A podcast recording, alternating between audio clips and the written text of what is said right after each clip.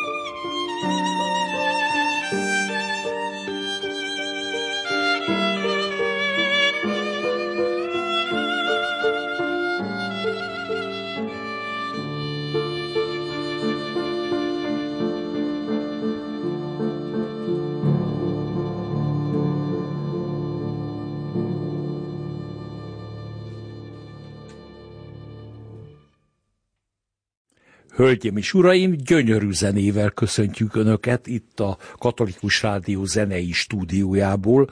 Ez a Házi muzsika a Délibáb utcában című műsorunk. Munkatársaim Bögös Herjetta, Liszkai Kára és a magam nevében köszöntöm Önöket, a házigazda Juhász Előd ebben a szerepben.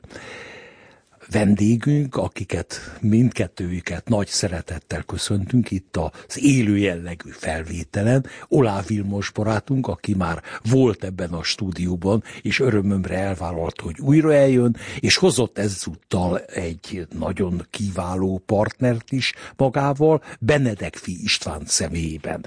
Vilmoshoz jövök először. Miért pont ezt a gyönyörű Gluck melódiát választottad? Mai műsorban olyan zenéket válogatok, hogy az emberek szíve megnyíljon, ez akármilyen időben kell, hogy így legyen, és jó lenne, hogyha ez a szeretet, ami ezekből a muzsikákból árad, ez az emberek szívében is megjelenne és megjelenhetne. Kérlek, mutasd be először a barátunkat, aztán majd ő is bemutatkozik, ő is beszél magáról. Benedekfi István zongoraművész, fantasztikus kollégám, nagyon régóta dolgozunk együtt. Mióta? Már. Hát körülbelül 5-6 éve találkoztunk. Sok, ebben a szakmában sok. Találkoztunk először, és akkor is óriási dolgokat sikerült együtt elmuzsikálni. Már akkor is lehetett érezni, hogy nagyon jó vele együtt játszani, nagyon jól megértjük egymást zenei értelemben is, és emberileg is jó barátságot kötöttünk, úgyhogy azt hiszem, hogy innentől kezdve minden adott, hogy jó produkciókat mutathassunk be a közönség számára. Akkor most Istvántól kérek bemutatkozást. Hogyan ívelt eddig a pályád? Köszönöm szépen. Én Békés Csabáról jöttem.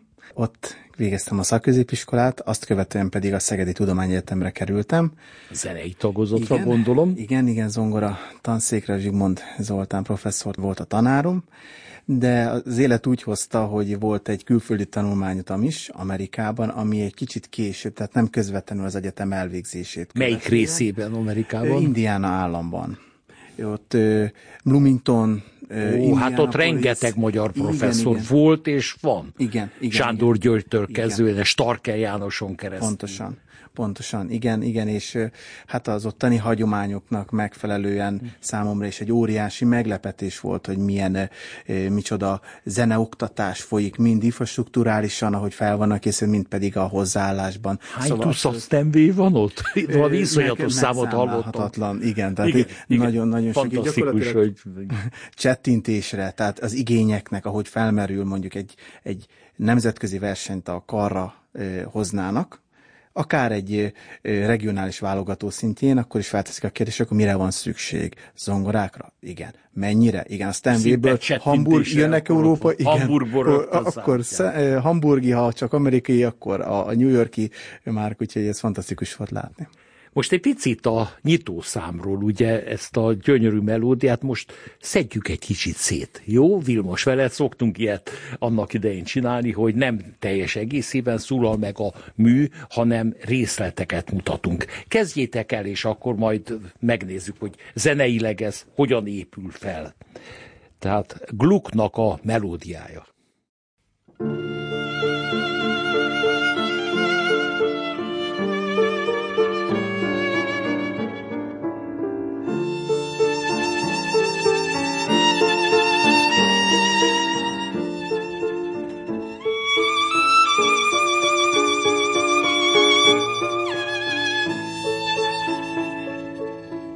Igen, ez a kíséret akár valamelyik Bach műben is előfordulhatna, ez a hullámzó kíséret. Ugyanakkor azt hiszem nagyon sokan a minket hallgató hölgyek és urak közül a boldog lelkek táncát idézik. Abból mutatná egy icipicit, úgy kézben van? De nem, csak emlékeztető. Nem.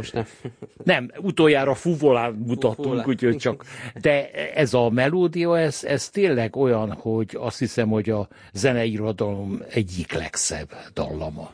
Én is így gondolom, és nagyon meggyőző volt az a találkozásom ezzel a zenével, amikor én ezt először hallottam pici gyerekként, és olyan hatással volt rám, éppen Fólán Drahos Béla játékát élvezhettem, és olyan hatással volt rám, hogy azt mondtam, hogy én ezt meg akarom tanulni, mindenképpen szeretném valamikor eljátszani.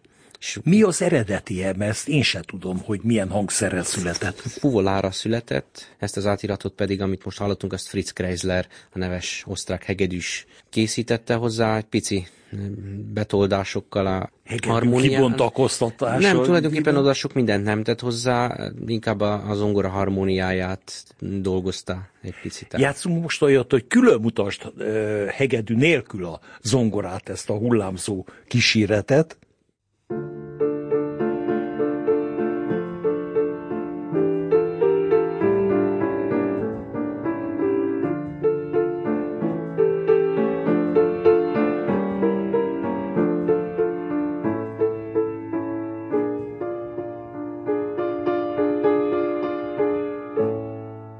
Hát ez akár egy Schubert dalnak is lehetne a kísérete, közben Istvánhoz jövök ide a zongoránál, ugye lehetne Schubert dal, de szinte ez a hullámzás, vagy hogy tetszik, ez a szívveréses kíséret, ez akár Bachnál is, hát a Bach pasióknál nagyon sok helyen, nagy kórusoknál előfordul. Igen, a Ständchen című Schubert dal jut az eszembe, ugye?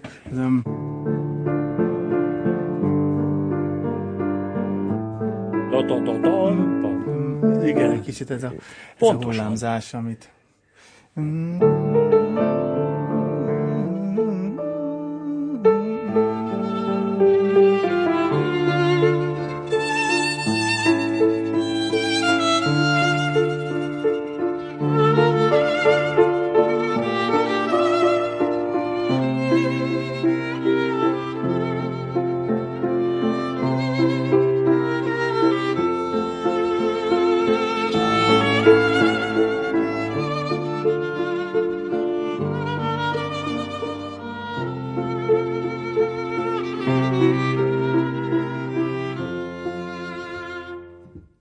kell mondani a minket hallgató hölgyeknek, uraknak, hogy ez teljesen spontán muzsikálás volt, erre nem készültünk, de Vilmossal már többször találkoztunk ilyen műsorokban, és ő tudja, hogy meglepetésre számíthat, tehát itt nem csak az szerepel előadásként, amit előre elhatározunk, hanem ami itt helyben születik. És ez valóban itt született, és nagyon örülök, hogy olyan partnerre találtam, aki ezt tudta folytatni, vagy őt el tudta kezdeni, én meg bele tudtam kapcsolódni. Úgyhogy szépet muzsikáltunk megint, anélkül, hogy megbeszéltük volna. Istvántól kérem szépen akkor Bloomington után a történetedet.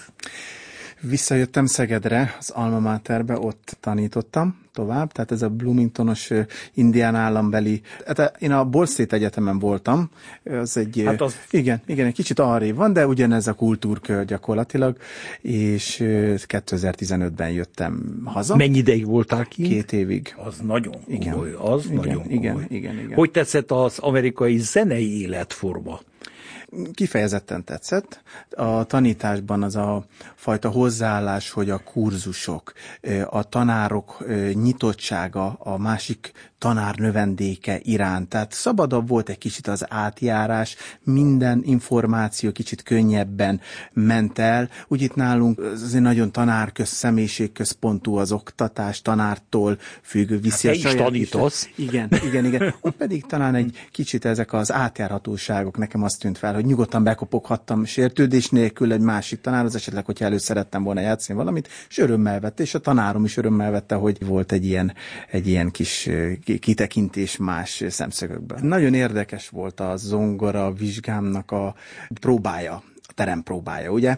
Voltak évenként egy szóló koncertet kellett adni, és akkor arra kaptunk egy időpontot, és az én időpontom, nagyon sűrű volt a beosztás, a terembeosztás, az vasárnap este 10-kor volt. Már mindenki holtfáradt. És meglepődöttem. Látom, hogy bemegyek egyedül, hát úgyse lesz itt senki, és a tanárom ott volt, anélkül tudtam volna, és megkérdeztem, hát hogy? Hát ugye neki ez a dolog, hát most ez egyszer van. És mit játszottál neki? A második vizsga koncert volt, ott elhangzott a Schubert Wanderer fantáziája. Picit mutas belőle. Nagyon picit tudok most. Nagyon picit. Ugye van ez a akkor kitöltenéd az egész műsor.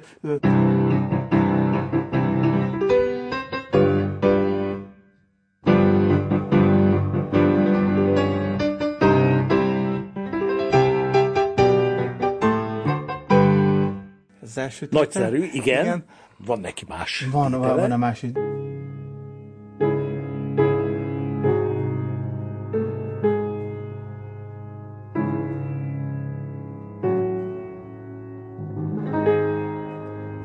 Mire emlékeztet ez téged, ez a második tétel, amit most mutattál, ilyen áthallásos alapon?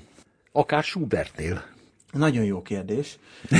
Ez a motívum, ez a tátiti. Mutasd, mert akkor jobban a fülünkben van.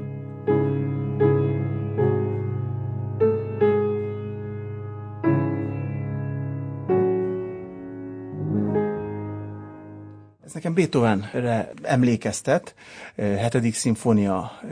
Igen. Csak az ámol, ha jól emlékszem. Igen. Gyakorlatilag, hát ez egy ilyen gyászinduló ritmus képlet, és ez ezért nagyon sok műben megtalált. A Schubertnél most nem tudom pontosan, hogy melyik...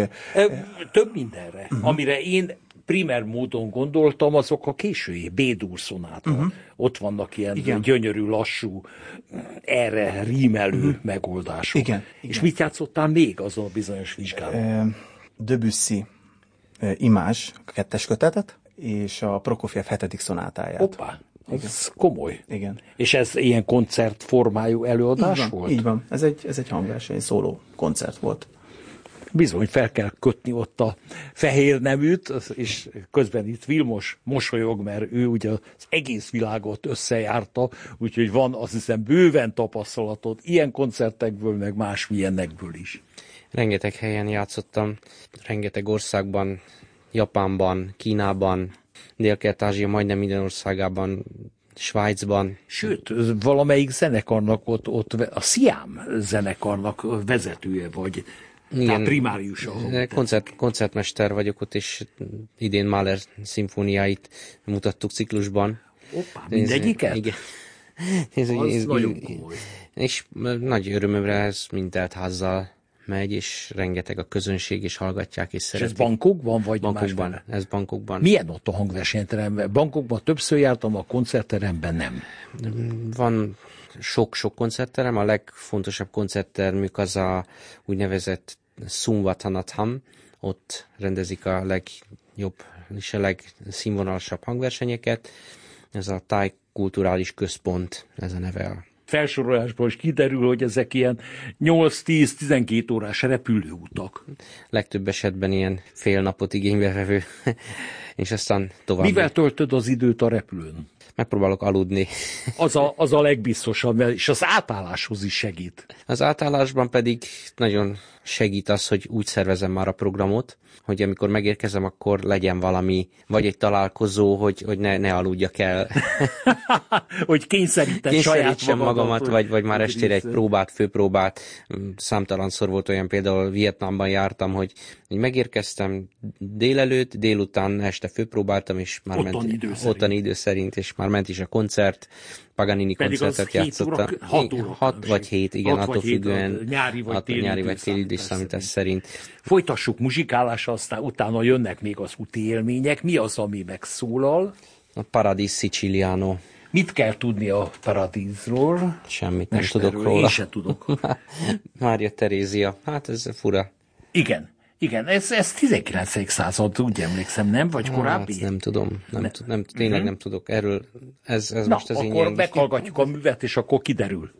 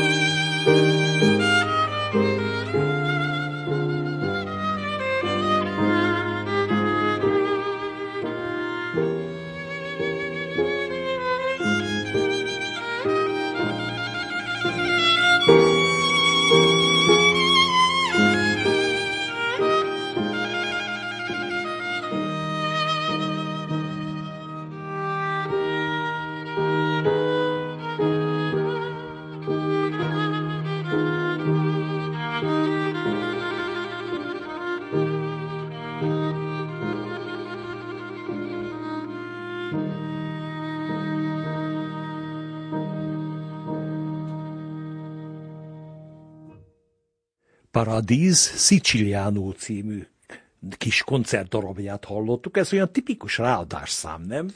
Igen, nagyon szeretem, és gyakorta játszom is. Paradis Siciliano, ez valójában karakterdarab, ez az egyetlen darab, amit ismerek tőle, bevallom őszintén, én más zeneművét nem is. Nem is, azt hiszem, hogy ez egy nagyon izgalmas, és a koncert végén egy ilyen igazi jó áldásszám és feloldás. Te is most találkoztál ezzel, István, ezzel a művel? Én is tudtam róla, hogy létezik. Koncertszerű előadásban most sikerült eljátszani először. De ilyen Siciliano ritmussal már találkoztál szerintem sokfele. Például merre? Hát ugye... ilyen 6-8-ados... Zongorai irodalom egyik leghíresebb Sicilianója, Mozart. Tessék mutatni belőle? Tényleg csak az első ütemeket tudom.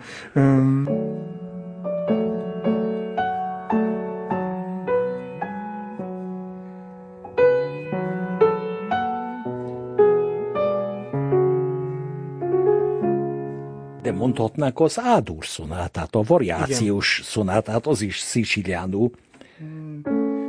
Hogyha készültem volna. Nem kell készülni, ez kézben van, ezt még én is tudom. Ugyanez a hullámzás.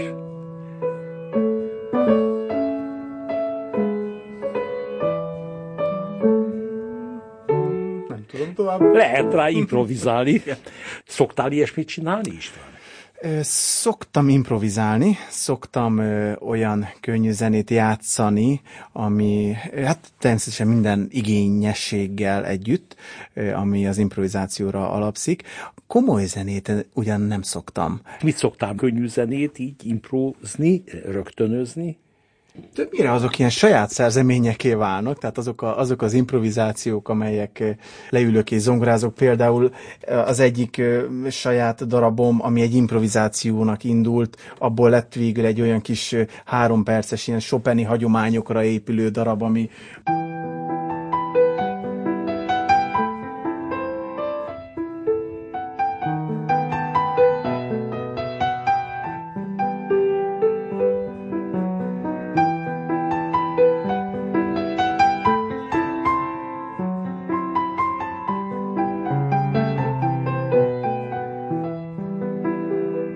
Hát ez akár lehetne a Paradis mellé, hegedűvel is lehetne, azt hiszem. Legközelebb akkor egy átiratot megkérdezem. Hát nem hiszem, hogy probléma lenne. Nem. De ez biztos, hogy nem. Nem, ezek nagyon kis egyszerű ilyen kis vázlatocskák, amelyek nem kerültek be sehova, ugyan improvizációból indultak, ugye nagy műbe, amiket írtam régebben, akár egy fúvózenekari vagy egy színházi darabhoz, és nem kerültek bele azok az elemek, azokat egyszer összegyűjtöttem, és egy csokorba rendezve ezt a kis... Szóval kis kezdemények tulajdonképpen tovább élnek ilyen-olyan formában. Igen. Azt tudom, hogy Vilmos is szeret rögtönözni. Direkt sohasem. Na, hát nem erre gondoltam, de, hát egy kadenciánál például. Így van, magam írom a kadenciáimat.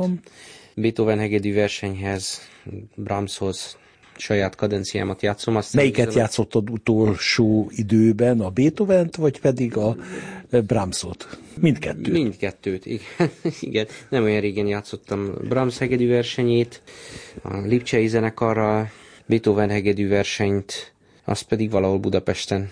Arra már nem emlékszem, hogy kivel is ugyan. Na, akkor egy picit a Beethoven hegedűversenyről beszélgethetünk, mert annak az elején a hegedű szólónál van egy olyan felcsúszás, egy ilyen félhangos felcsúszás, amivel én hosszú ideig nem tudtam kibékülni. Először azt hittem, hogy a hegedűs mellé játszik. Akkor meghallgattam ugyanennek a zongora letétjét, mert ugye Beethoven átírta a zongora versenyformában is a hegedű versenyt, és ott is benne van. Megmutatod azt a részt? Tehát a üsdob ütés és a zenekari rész után.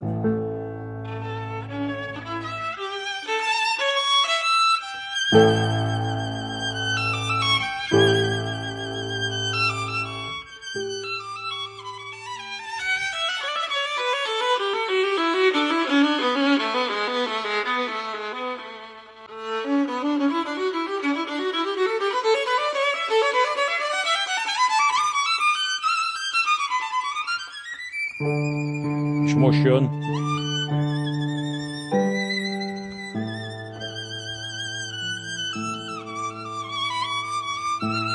Mindjárt.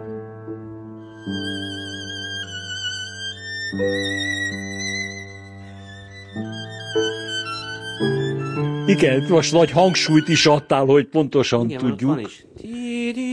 Igen. Van is egy írt szorcátó arra. Igen, de mondom, hosszú ideig azt hittem, hogy ott valami nem stimmel. Direkt, azért mondom, hogy improvizálni direkt sosem szoktam. De ilyen előfordul. Néha kénytelen. Néha kénytelen vagyok. Ez is egy más ilyen helyzet. Más műfajba kirándulás nálad? Most a Budapest Bár együttessel játszottam nem olyan régen Bartók és Paganini átiratait, amelyet az együttes a saját ízlésvilágához hangolt.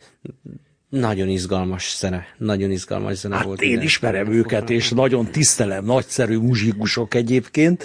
Mit játszottatok például Paganini-től? Melyiket? Paganini 5-ös kapriszát írta át a cimbalmos Farkas. Ja, Farkas Misi. Misi, igen. Hát a kapricsónak a... Olyan formában szólal meg, hogy 6-8-at, 7-8-at, 9-8-atban nagyon izgalmas elegye. Azt hiszem, hogy minden népzenéjének minden benne foglaltatik a Paganinival. Egyébként nagyon sok művész kiválóan improvizált. Most közben Istvánhoz fordulok, és ugye van az a mendemonda a Dohnányi mesterről, hogy játszott egy Mozart vagy Beethoven szonátát, és kihagyott az emlékezete, de játszottat tovább, és csak az vette észre, hogy valami susmus van, hogy nem az eredeti játsza, akinek újjában van a mű, annyira találó volt. Igen, ez tényleg akkora kvalitásnál és akkora agynál, mint amilyen a Dohnányi művész úr volt, hát hihetetlen, hogy ilyenfajta összeköttetések vannak. Azzal a területtel, ami éppen kimarad, egy hasonló éppen abban a pillanatban megszületik, és ezek olyan láthatatlan kapcsolódások, és olyan pillanat alatt zajlik le, hogy ez szerintem... Ezt lehet tanulni? Hát ilyen mértékben én úgy gondolom, hogy nem. Lehet tanulni kis egyszerűbb elemekre történő figurákat, meg lehet tanulni. Ez egy olyan gyors agyműködésre valami, ami szerintem adottság. Mi legyen a folytatás? Bemutatnám az ifjú tanítványomat, aki Aiko Heidi Dillon. Hol tanítod? Őt magánúton tanítom, én nem tanítok semmilyen hivatalos egységben. És ő hogy került hozzád akkor? Megkeres, hát a zongora tanárán keresztül találtak meg engem. És igyekszem. Magyarul vagy angolul beszélünk vele? Angolul, azt hiszem, okay. Hogy angolul. What are you going to play? Mit fogsz játszani? I will be playing 44 Bartók duos. By... Aha, a 44 duóból fog játszani. Néhányat. Which one? First? First we'll be playing number 1. Igen, akkor hallgassuk már is. Let's listen to them.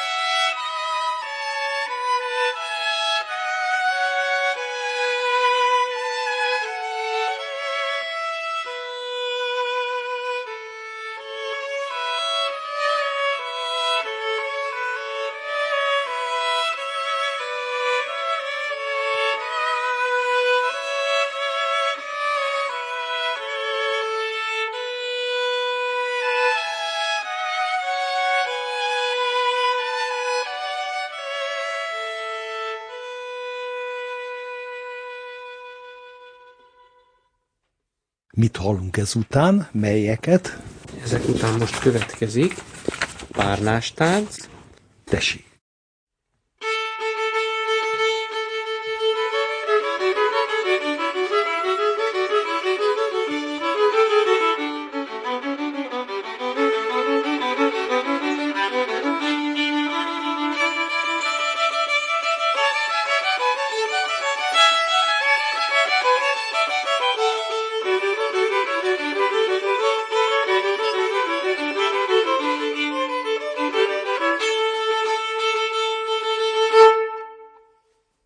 Ugyancsak 3 évvel korábbi műsorunk az, amelyben Oláh Vilmos hegedűjátékát és a vele folytatott beszélgetést újra hallhatjuk.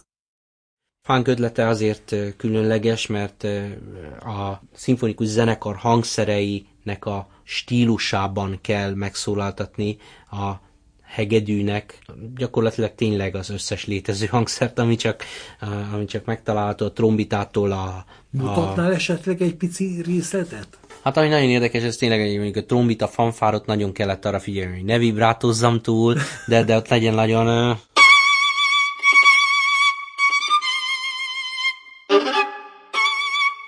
Nagyon, nagyon trombita-szerű legyen. Aztán legyen a timpani-szerű, az ilyen nagyon ütésszerű.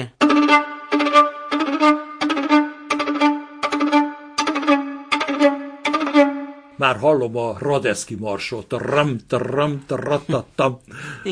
Igen, tehát az embernek van egy kis képzelőereje, és ebben a film nagyon jó útítás, hiszen közérthető módon, és azt gondolom, hogy a filmnek ez az egyik sikerének a titka, hogy nagyon közérthető, és nem csak olyan embereknek szól, akik gyakorta járnak koncertre, hanem a nagy közönség számára is. Nagyon érthető, nagyon világos az, hogy ez egy felépített művészi folyamat része, az, hogy hogyan születik meg egy ilyen fantasztikus alkotás, és tulajdonképpen ez egy misszió is, hiszen olyan rettegett műfajt mutat be a nézőközönségnek világszerte, mint a kortárs zene.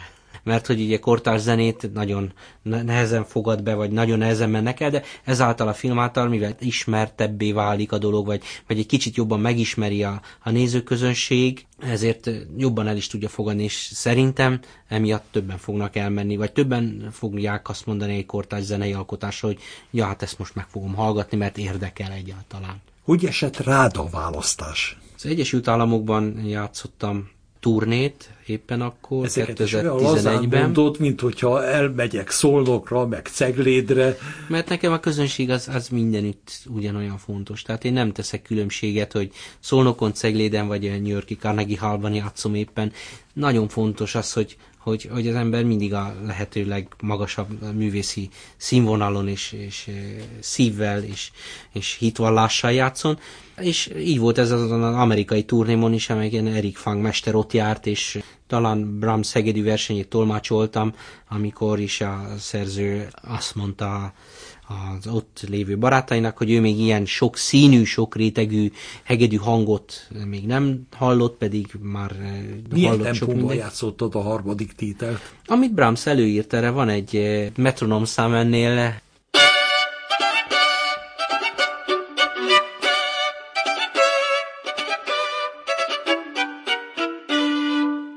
Nagyszerű, olyan határozott, ez egy gyorsabb tempó, mint ahogy általában szokták. Igen, mert én abból indulok ki, hogy...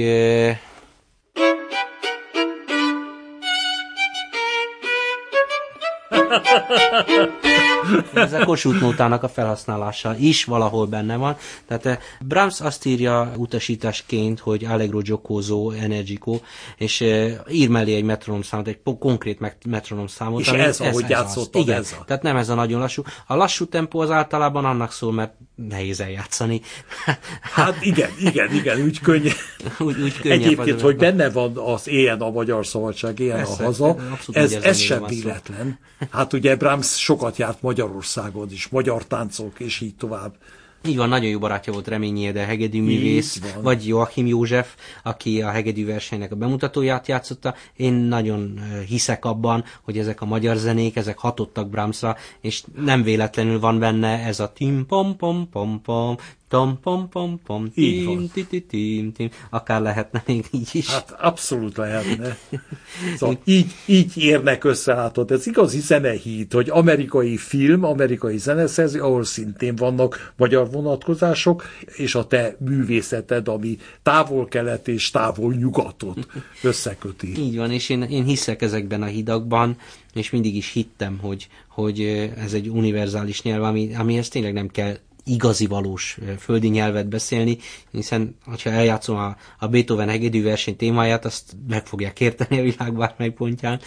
Ugyanúgy lehet, hogy más receptorral érzékeli, de a lényegi része, amit én kiadok magamból, vagy amit én próbálok közvetíteni, ez mindenütt ugyanaz lesz. Egyébként erről van egy történetem, talán hallottad a nevét a Nemeshegyi Péter atyának, aki Japánban évtizedeket töltött, mert a jezsuiták oda irányították. Egy szót nem tudott japánul, semmit, megérkezik. És imádta Mozartot. Akkor ismered a történetet, látom a szemeden, és tulajdonképpen úgy kezdett el kommunikálni a kis japánokkal, hogy ő fogalmazta, hogy Mozartról mesélt, és mutatott neki különböző zenét. Majd írt erről egy könyvet is, és van CD melléklet, hogy különböző Mozart műveket hogyan, és a végén tökéletesen megtanulta a konyhában a japán nyelvet. Tehát nem egyetemre járt, nem tanfolyamokra, hanem ott a tevékenykedők között. Így van ez, és tényleg nekem is ez a tapasztalatom, hogy a zenével tényleg olyan emberi mélységekbe és gondolatokba és rejtekekbe lehet behatolni, amivel semmi más egyébben nem. Ez tényleg óriási tapasztalat, abból kiindulva, hogy ezek a fiatal művészek, akik közül most már számtalan tanít a világ legnagyobb egyetemein, most nemrégiben az egyik növendékem kapott állást a New York-i Manhattan School of Musicban professzorként, tehát most már ez a generáció is kezdi kinőni magát, és ott olyanok, van a világ. Hogy kint tanítanak, de aztán visszajönnek. Remélhetőleg igen, hogy nem ragadnak ott, hanem aztán majd visszamennek egy idő után, amikor összeszedtek annyi tapasztalatot, meg talentumot, hát, minden értelemben. Talentum az már van, hogyha már oda... Az anyagi talentum. Az egészen biztos. Volt nekem egy nagyon jó barátom, Vukán György, biztos tudod, hogy kiről beszélek, és neki volt a jelmondata az, hogy a zene a Jóistennél van. Hogy folytatnád? És mi pedig közvetítjük azt az emberek felé. És zenéléssel. Zenéléssel, úgyhogy most egy kis Kreislert játszanám megint, amíg... Melyik Kreislert? Szinkópákat.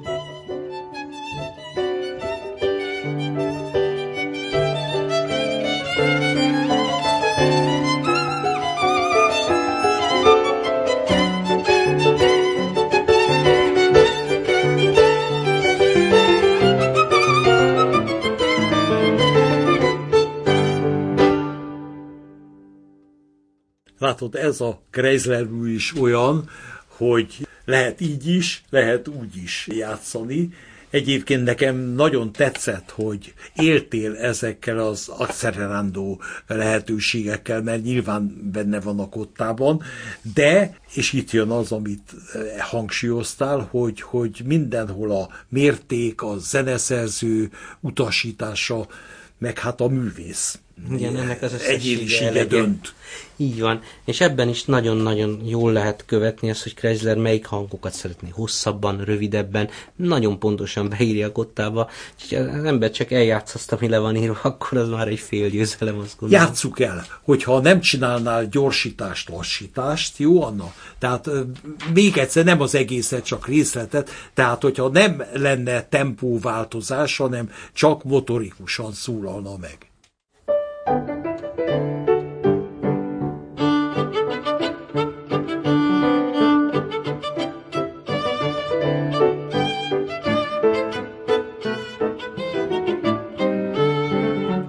Köszönöm. Jaj, nem. Na most, ha egy tanítvány jönne hozzád, és így hozná a darabot, ezzel a tempóval, ezzel az előadásmóddal, hogy kezdenéd a tanítást? Végig hallgatnám minden esetre.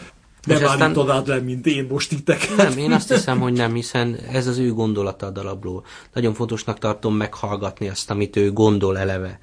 Aztán, amikor elmondja az ő saját gondolatát, akkor megpróbálom felhívni a figyelmét az élő zenélésre.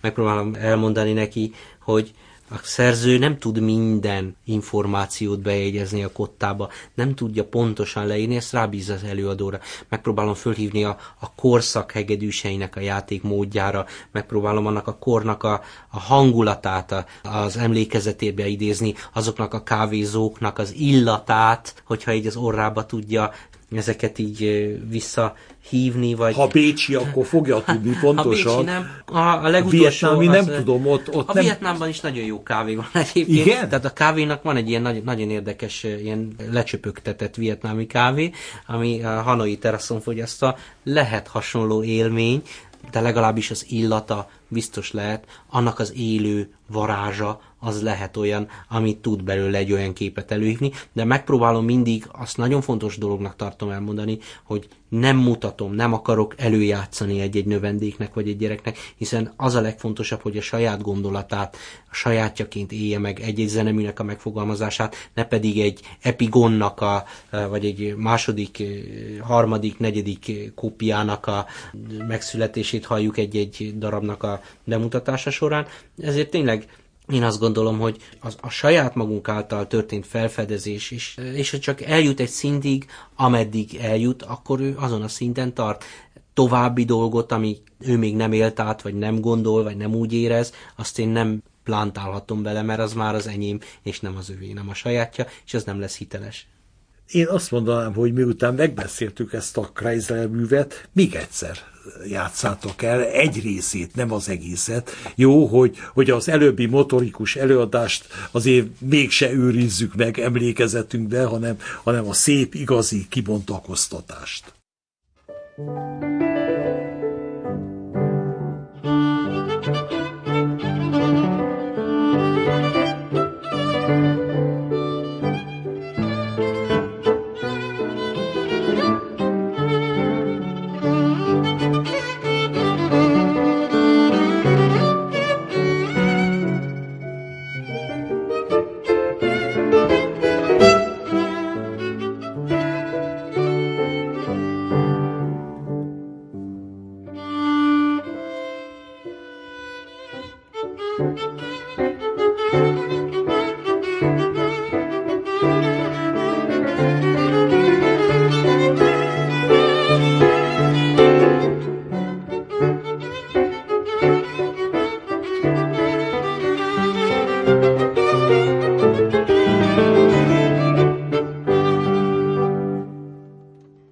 Milyen események várnak rátok a közeljövőben?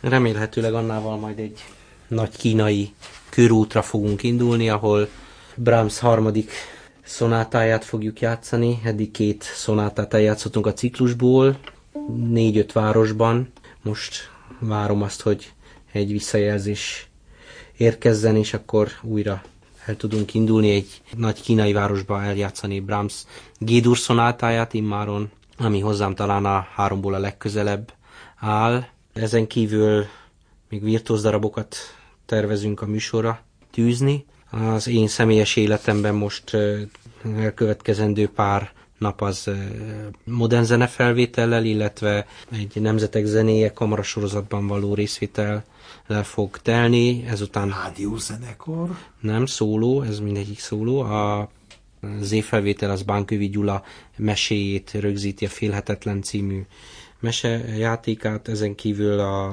Nemzetek zenéjében Szabó Péterrel és Lajkó Istvánnal játszom majd magyar zenéket, Liszt Ferenc trió átiratait, Obermann völgyét. Vannak neki trió átiratai? Vannak, és méghozzá fantasztikusak, fantasztikusan jó zenék.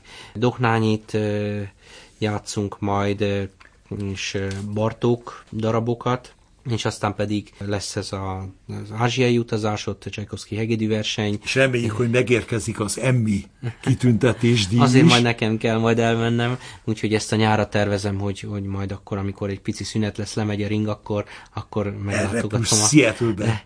Elmegyek, és akkor átveszem a... Ott van egy rock múzeum. Ajánlom, Music Experience ilyen címszó alatt. Egyrészt az épület fantasztikus, másrészt érdemes még úgynevezett klasszikus zenésznek is oda betérni, mert fantasztikus. Mindenképpen. És aztán a tavaszi fesztiválon az lesz egy nagy esemény, ott Balogh József Liszt-díjas zongoraművésszel játszunk majd Prokofjev, Debussy szonátákat és apróbb darabokat, Ravel Cigány például. Ez április 13-án lesz az Uránia Nemzeti Filmszínházban. Nagyszerű, hát ehhez is további sikereket és sok szép élményt kívánunk. És ha már említetted Dohnányit, azt hiszem, hogy úgy lenne stílusos, hogyha mostani műsort vele zárnánk. Mi lenne az? Dohnányi Rurália Hungarika második tételét játszanánk, és Dohnányi azért áll közel a szívemhez, mert a rádiózenekar alapítója volt, 75 évvel, most már 76 évvel ezelőtt.